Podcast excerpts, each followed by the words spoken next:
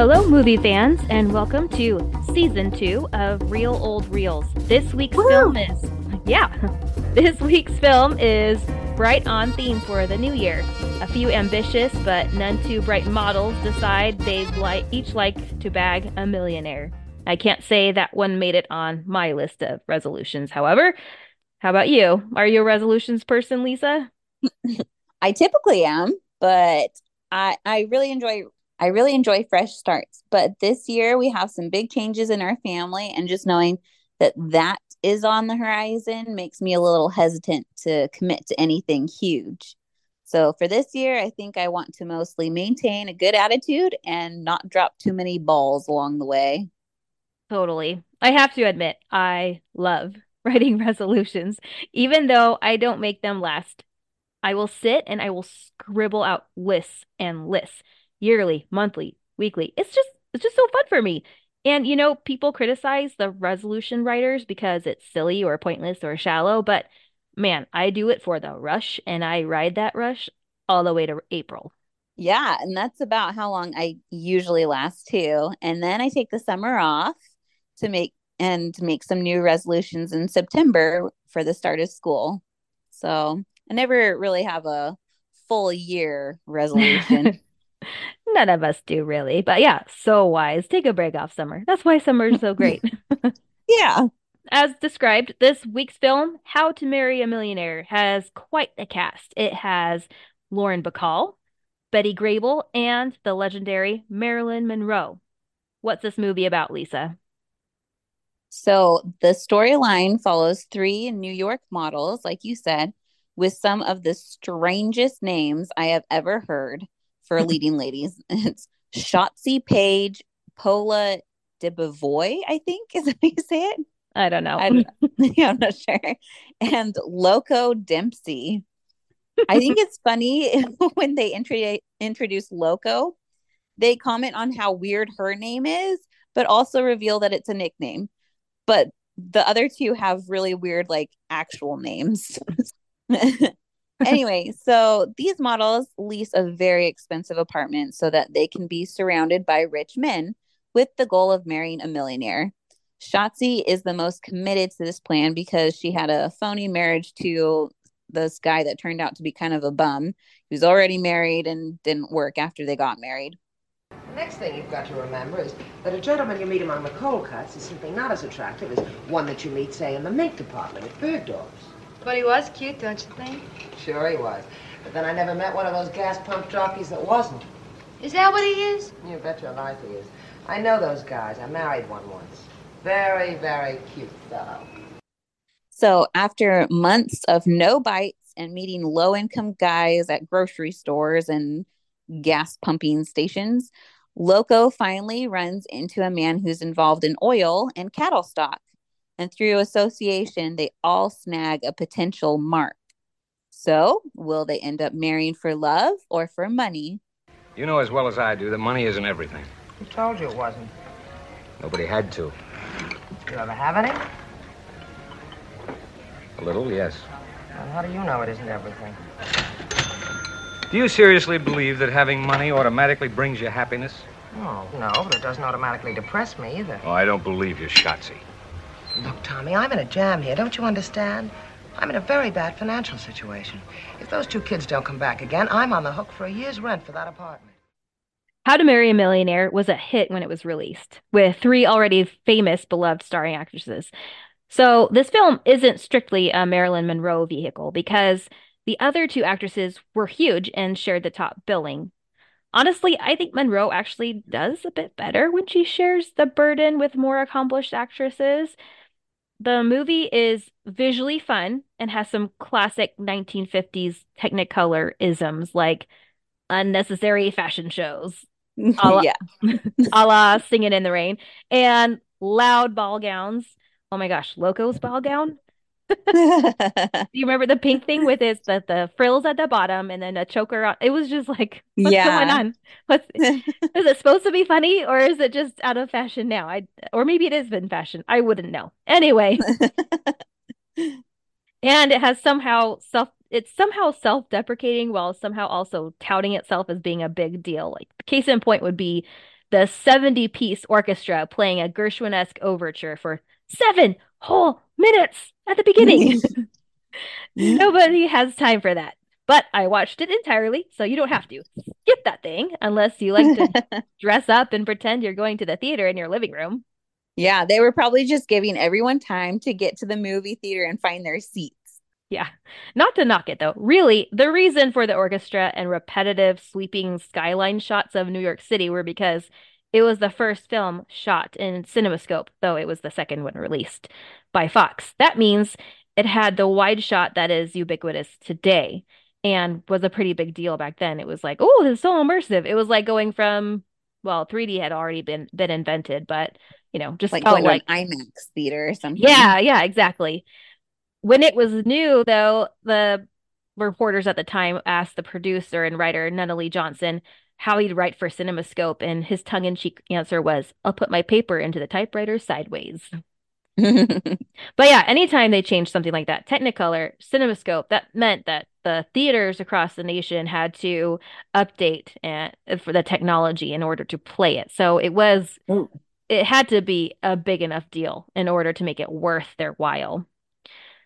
Though How to Marry a Millionaire is a cheeky little screwball comedy, the intent of the film is really to be showy, like show off CinemaScope, show off the still new Technicolor technology, and show off beautiful actresses.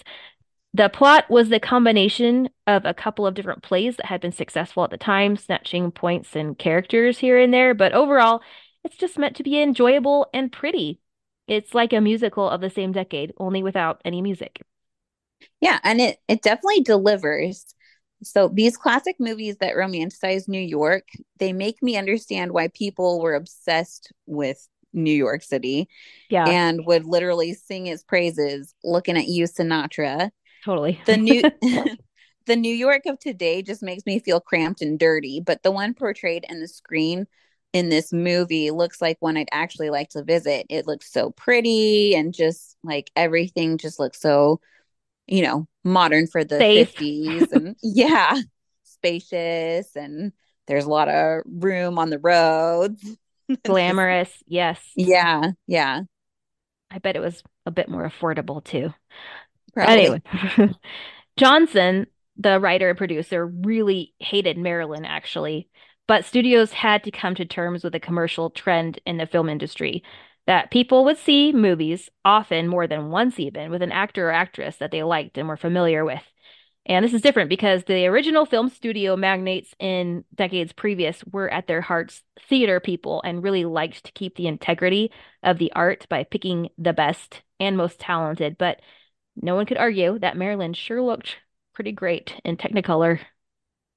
Yeah, she looks gorgeous, as does Lauren Bacall and Betty Grable. It's funny because when I watched this movie as a teen, it was my first introduction to Marilyn Monroe, and I had never heard her speak before. So the way she talked drove me absolutely nuts, almost to the point of me not liking the movie at all. But this time around, I was expecting it, I was prepared for it, and I really enjoyed the movie a lot more than I did when I first watched it. Yeah, we're gonna actually talk about her way of talking in a minute. Um, so it's funny you bring that up. I think it's important to note that at her peak and time of death, she was indeed famous, but not as set in stone iconic as she is now. Her story has been retold and resold so many times in a variety of interpretations, even like this latest one about her, which I haven't seen, but is kind of like a it's almost like a psycho thriller version on her history or something. Don't necessarily recommend it. Anyway, she seems kind of larger than life to us now, right? I mean, we see her in Mhm. pictures everywhere. But in context of this film, she was still simply a struggling actress and she was still she was soon to be a sex symbol, but everyone in Hollywood knew she couldn't act. Enter Natasha Lytess. She was a talented acting coach who emigrated to the United States from Germany when Nazis came into power, and she never did more than any small roles herself because she wasn't really bombshell material. So instead, she made a name for herself in making other actresses famous. For Marilyn Monroe, she coached and fed her line by line in every single scene for over seven years. She's also responsible for her characteristic over enunciated, stilted way of speaking and the breathiness and sometimes bizarre. I feel like the other actors are just kind of staring at her like, what's she doing? I've always thought that before I knew that about her. Anyway, in How to Marry a Millionaire, it worked to her advantage though, because it's funny. You, like it, it, Yeah. you think it's funny in that part, and she's just maybe not doing it on purpose though. In in the movie and her previous film that year, Gentlemen Prefer Blondes, she often looks a little bit dazed and confused. If it had been anyone else besides Marilyn, that actress wouldn't wouldn't have made it. It- They would have been canned and she would have been recast. But Johnson actually saw it as an opportunity and a welcome challenge, and he rewrote her part as dim-witted, insecure, and nearsighted. So the character refuses to wear her character refuses to wear glasses that she desperately needs and thus endears the audience when she finally finds love with an equally nearsighted man. You've got the most peculiar vision I ever saw. Why do you say that? Because you're reading that book upside down. But I'm no such thing. Not you, the book. Oh. Isn't it silly, though? What is it, astigmatism? No, just blind as a bat. Me too. Oh, really? Then why aren't you wearing glasses? I am wearing glasses. it's, it's so funny that they wrote nearsightedness into the script because she looks that way all the time. Yeah. And I completely thought that she was just playing the part. And that's really genius on the part of Nunnally Johnson. Yeah, it really worked with what he had. With with three leading ladies, all talented in their own right, it's easy to assume, oh, there would be trouble on the set and some drama. But the truth was they actually got along great. Do you know who I'd like to marry? Who? Rockefeller. Which one? I don't care. I wouldn't mind marrying a Vanderbilt. Or Mr. Cadillac. No such person, I checked. Is there a Mr. Texaco? No. But how about one of those rich Maharajas? How about three of them? Wouldn't that be wonderful if we had three of them up for dinner and they all married us? Think of all those diamonds and rubies. And all those crazy elephants. Well, Bacall and Grable were fast friends, at least. They tried to warm up to Monroe, but reportedly, she spent the entire time focused on her lines or her face. But that isn't to Mhm. say she wasn't hard she wasn't hardworking. She was super focused. But like real acting requires lots of give and take between the cast and so much in film can't be written in. You can you can get expressions and reactions and even great lines from natural interaction between skilled, compatible actors, but Marilyn had none of that. Hmm. Even rather than look at the director for for instructions or feedback, she'd look fixated on Natasha Lytess for guidance. Like she'd look past the director and look at her, who was not a very generous instructor and encouraged Marilyn to forget whatever anyone else said or did. Lauren Bacall would actually reflect that it worked for her though because of the magic she seemed to have on screen, but it was just awful for the rest of them poor slobs, in her, her words. Imagine imagine Lauren Bacall and Betty Grable being called slobs. Yeah. Anyway. They all still liked her though because she was just incredibly sad and and had such a hard life. So um she just wasn't actress or friend material though. She wasn't hard to get along with other than that. Yeah. Uh, but Betty Grable, she had a warmer regard for Marilyn, though. Betty had to leave shooting suddenly in the middle because her daughter was injured. And that's why they ended up not being the first CinemaScope released film, is they had to take a big break. Well, and also Marilyn had a huge health issues in the middle as well. But she said Wow. that Marilyn was the only one who called her to check to see how her daughter was. And Grable never forgot that kindness and hum humanity that she showed her. Oh. Yeah, I've heard that Marilyn Monroe was really just a very empathetic person. Yeah. Not always maybe in tune with her her surroundings, not always reading the room quite, but Mhm. she she seemed to always be pretty down to earth. So Marilyn Monroe, though, almost everyone knows or at least recognizes, but who were these other two leading ladies? I'll give you the Cliff Notes version of their histories and we'll delve more into their lives on later episodes. But the two Bettys, uh, Lauren Bacall was Betty to her friends, are very talented and celebrated in their own right. Betty Grable was an actress that reached her height of fame during World War II as a singer, dancer, actress, but especially as being the most widely bought pinup model. In the modeling scene in How to Marry a Millionaire, salute her legs because they saw many a battlefield and won the war.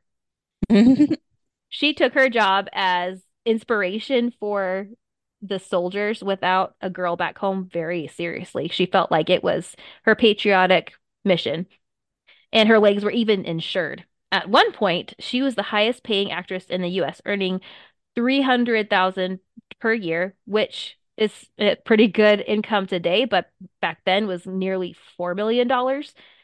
wow. So, pretty big. How to Marry a Millionaire is one of her last films though, and she's about 10 years older than her co-stars. She looks pretty Wow, good. you wouldn't know it. At this point in her career, though, when she started starred in How to Marry a Millionaire, she still had an active contract, but she was kind of winding down and trying to settle into her family life. The rumor mill at the time tried to suggest that she fought Monroe and resented her rising stardom as she was became the latest sex symbol, but Grable was more than gracious in passing the torch. She was like, "I am done. You go for it." I think she actually did say, "Go get him" or something like that. Did you see this fellow I'm with? I saw him. What's he look like? Very nice for a one-eyed man. Is that all he's got? What do you think he's got that patch on for? I didn't know it was a patch. I thought somebody might have belted him. Honestly, Pola, why can't you keep those cheaters on long enough to see who you're with anyway? No, no, I'm not going to take a chance like that. You know what they say about girls who wear glasses? Maybe somebody shot him in the eye. He sounds just wonderful. I was naturally curious to know what he looked like. Who is he? I don't know that either, but he hasn't mentioned anything under a million dollars yet. Lauren Bacall was a model turned actress that would have a lasting legacy attached to her husband, Humphrey Bogart. Bogey would be crowned the best classic movie actor of all time at some point, and though or because he was 25 her 25 years her senior, the Bacall Bogart romance is a Hollywood legend in of itself.